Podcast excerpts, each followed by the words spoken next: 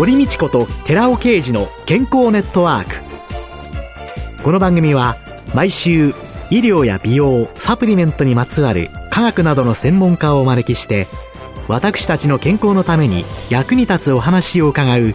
健康生活応援番組です。包摂体サプリメントと MGO マヌカハニーで健康な毎日をお届けするコサナの提供でお送りします。ここでコサナから美容と健康のための無料セミナーのお知らせです来たる5月28日火曜日午後5時から6時まで東京日本橋のコサナ東京本社にて第18回美容と健康を科学するコサナのセミナー生活習慣病予防のための機能性栄養素と感情オリゴ糖を開催いたします。講師は番組パーソナリティで神戸大学医学部客員教授の寺尾啓治社長。参加費は無料です。参加ご希望の方は、コサナホームページの応募フォームから、もしくは東京03-6262-1512までお電話でお申し込みください。コサナから美容と健康のための無料セミナーのお知らせでした。こんにちは、堀道子です。今月は株式会社リンクアカデミー代表取締役社長の小栗隆さんをゲストに迎えて、5月病の季節を前にモチベーションアップと題してお送りしています。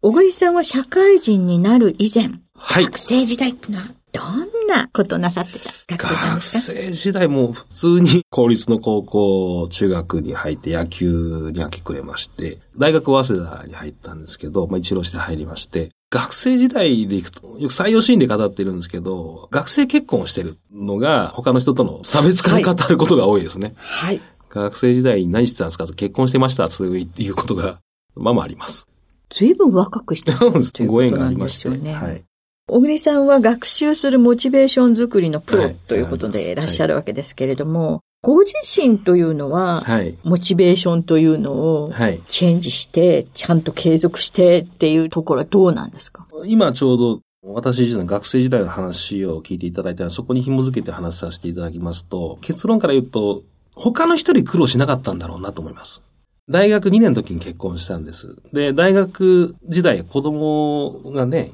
作れてなかったんですけど、大学3年の秋口に、大学4年の夏に生まれるっていうことが分かりまして、要はその時期から就職活動だったんですね。で就職活動してると、履歴書の中に学生でありながら配偶者ありとか、扶養、家族ありとかに丸つけるみたいな感じのキャラだったんですけど、高収入安定とか、やっぱりそういうとこ求めていきますよね。で、一個、大手電機メーカーに内定もらったんですけど、で、そこを蹴って、林間のモチベーション入ったんで、周りからすごい馬鹿にされましたし、いろいろ言われましたけど、自分の中で言われれば言われるほど何くそ見とけよって覚悟めいたものが、私の中で決断力って言ってるんですけど、学生時代に決めて立つ力を多分身につけたんだと思います。他の選択肢あったんだけども、そんな選択肢だからいいと。これで決めたんだと。どんな辛いことがあったとしても目の前のことに向き合い続けるんだっていう覚悟だったんで、苦しむ時って、ああ、なんであの時あんなことしてしまったんだろうとか、過去の選択肢の迷いの中でモチベーションが下がることってやっぱ多いんですよね。変えられない過去に根底するというか。そういったものが、私なかった。決めて立ったんで。それが自分の中で覚悟めいたものがベースにあったのが強かったかなというふうには思いますかね。結婚して、必ず家族を守る。守るっていうこともそうですし、あの時結婚するっていうのも一つの決断ですし、多くの人が失敗するのは選択しちゃうんですよね。選択肢を立つことができなくて苦労すると。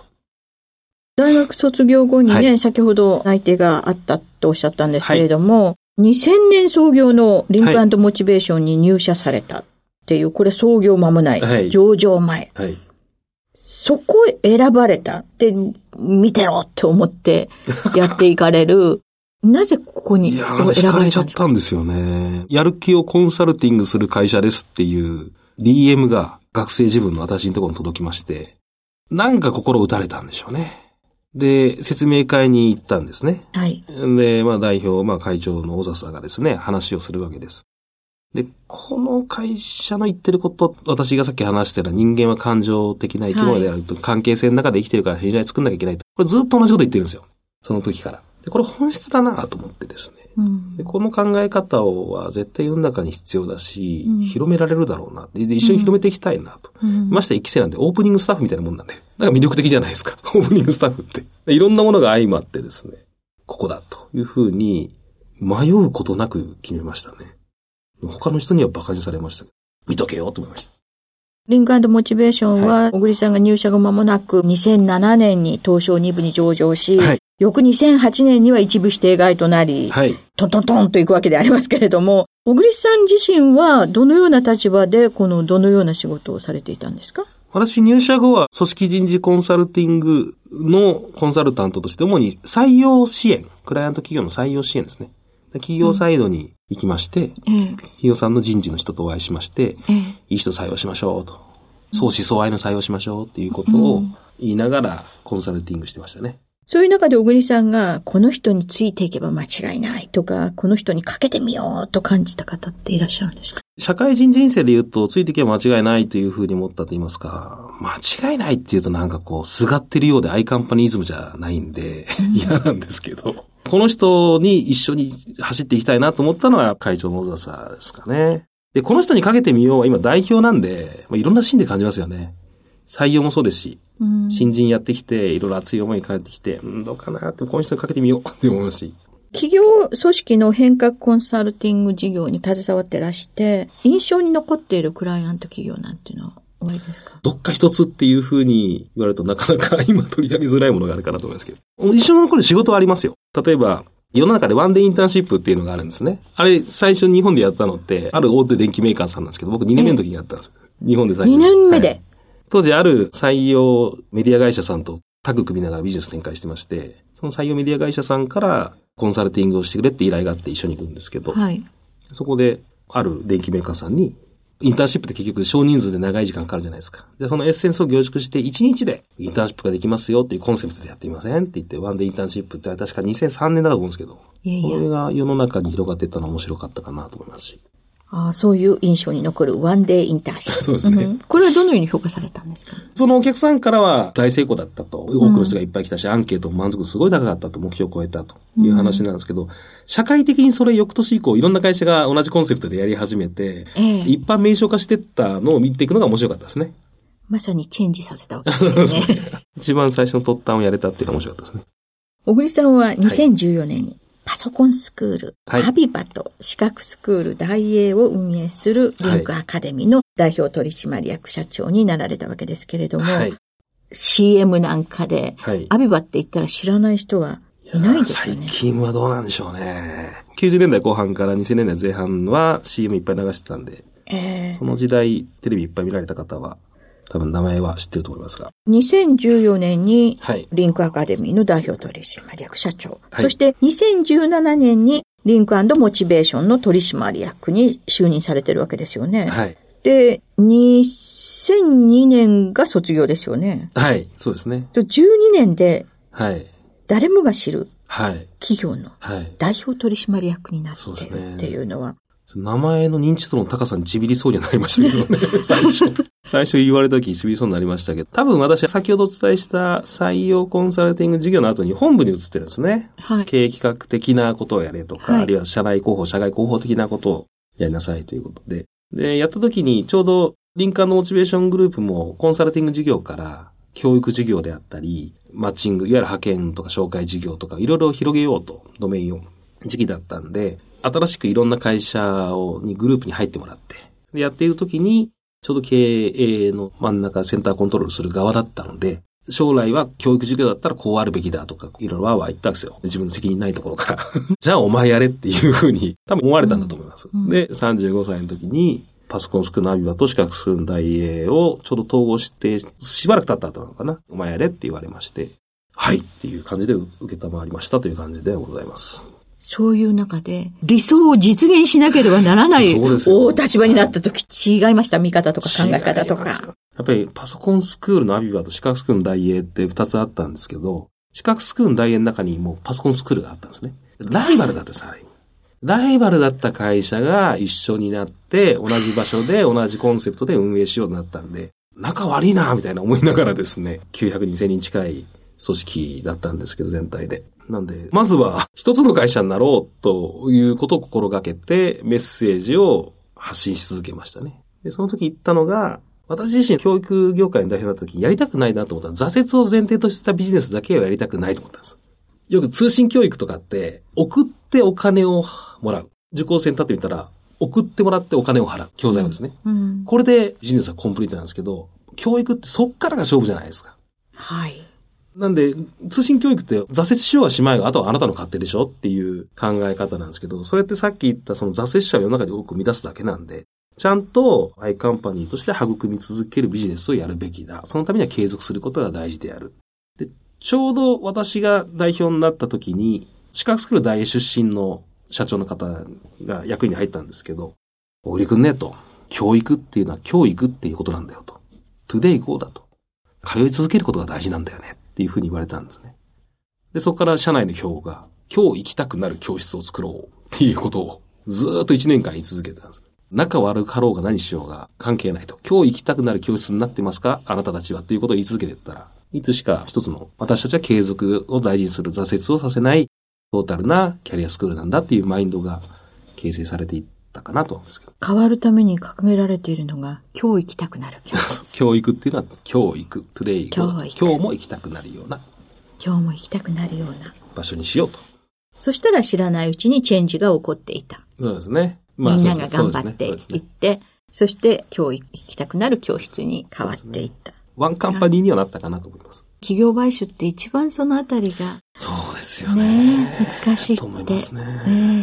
薬局も不景気になりましたのでね、M&A がどんどん進んでいきましてねね、何もかもが違うところの中ででも本当はね、あそこの薬局に行くと明るくなって帰れるわっていうね、うん。そこだけのはずなんですけどね。うん。完全地域密着型、顧客囲い込む系の薬局と、経済効率、経営効率を研ぎ澄ました薬局とに分かれていくでしょうね。まさにそうだと思います。二分化せざるを得ない。出ないでしょうね。で、まあ国を今度法律を変えて、薬局というのを機能分化させていこうというふうにしてるんですけれども、はいだから国の指導と薬剤師の個々の思いといろんなものが今渦巻いていて、ちょうど変わる時なのかなという、そういう私自身いろんなところで変わっていかなきゃいけない時に、小栗さんのお話を伺えて本当に幸せでございましたええこ。ちらこそありがとうございました。最後に5月以降の小栗さんの出版、あるいは企業の経営計画など予定は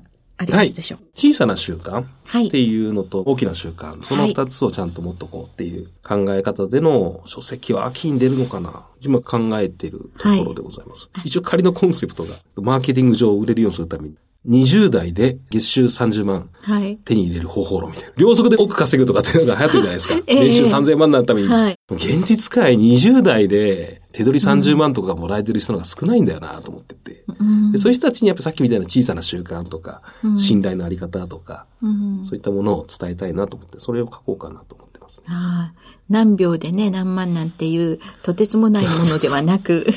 ちょっと実行できるかもしれないといっていうふうに思いますね小さな目標、そしてそれを積み重ねていく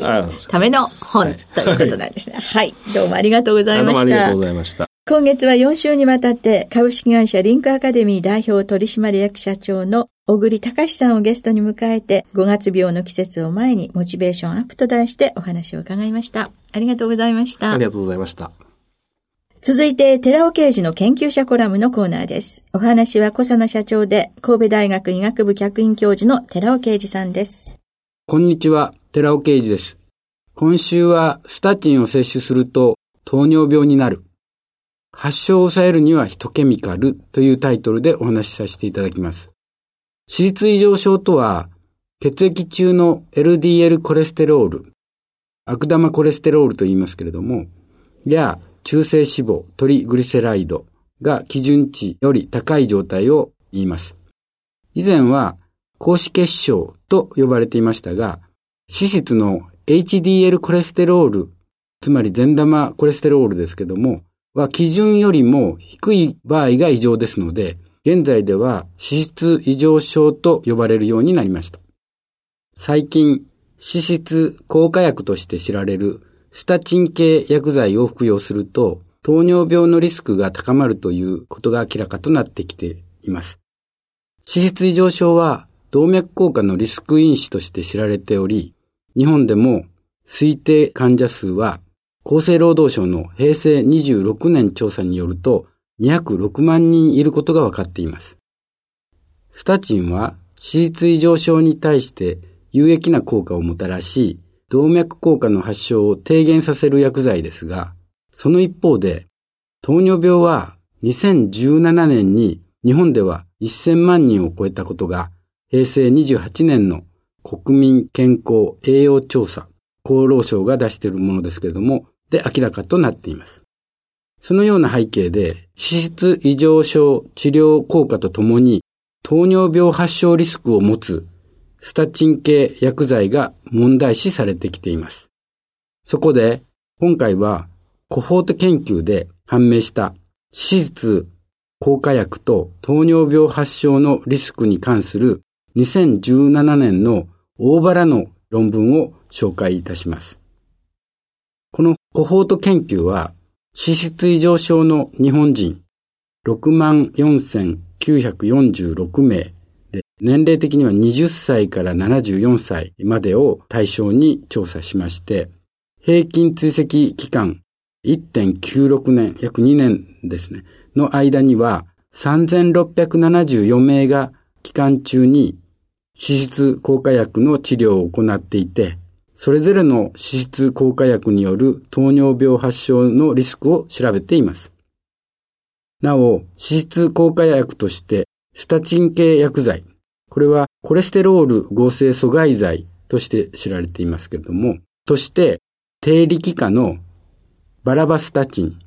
フルバスタチン、シンバスタチン、高力化のアトルバスタチン、ピタバスタチン、ロスバスタチン、低力化とは、コレステロール抑制能が弱く、高力化は強いスタチンのことを意味します。あと、フェブラート系薬剤、トリグレセライド TG ですね、の合成を阻害する薬は、フェブラート系薬剤、トリグリセライド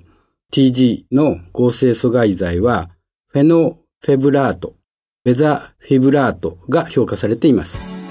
調査の結果、スタチン系薬剤の使用は糖尿病発症リスクを増大させました。特に力化の高い高力化スタチンは低力化スタチンに比べて強い発症リスクを示しています。お話は小佐野社長で神戸大学医学部客員教授の寺尾啓二さんでした。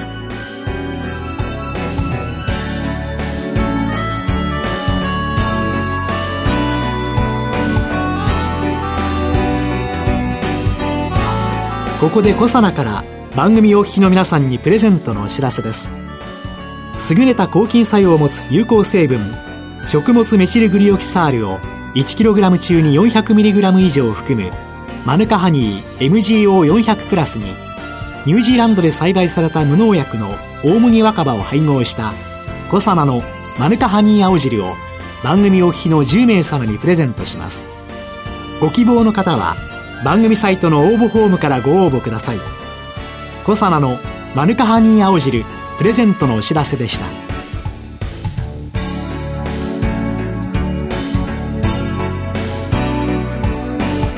堀道子と寺尾啓二の健康ネットワークこの番組は包摂体サプリメントと MGO マヌカハニーで健康な毎日をお届けするコサナの提供でお送りしました。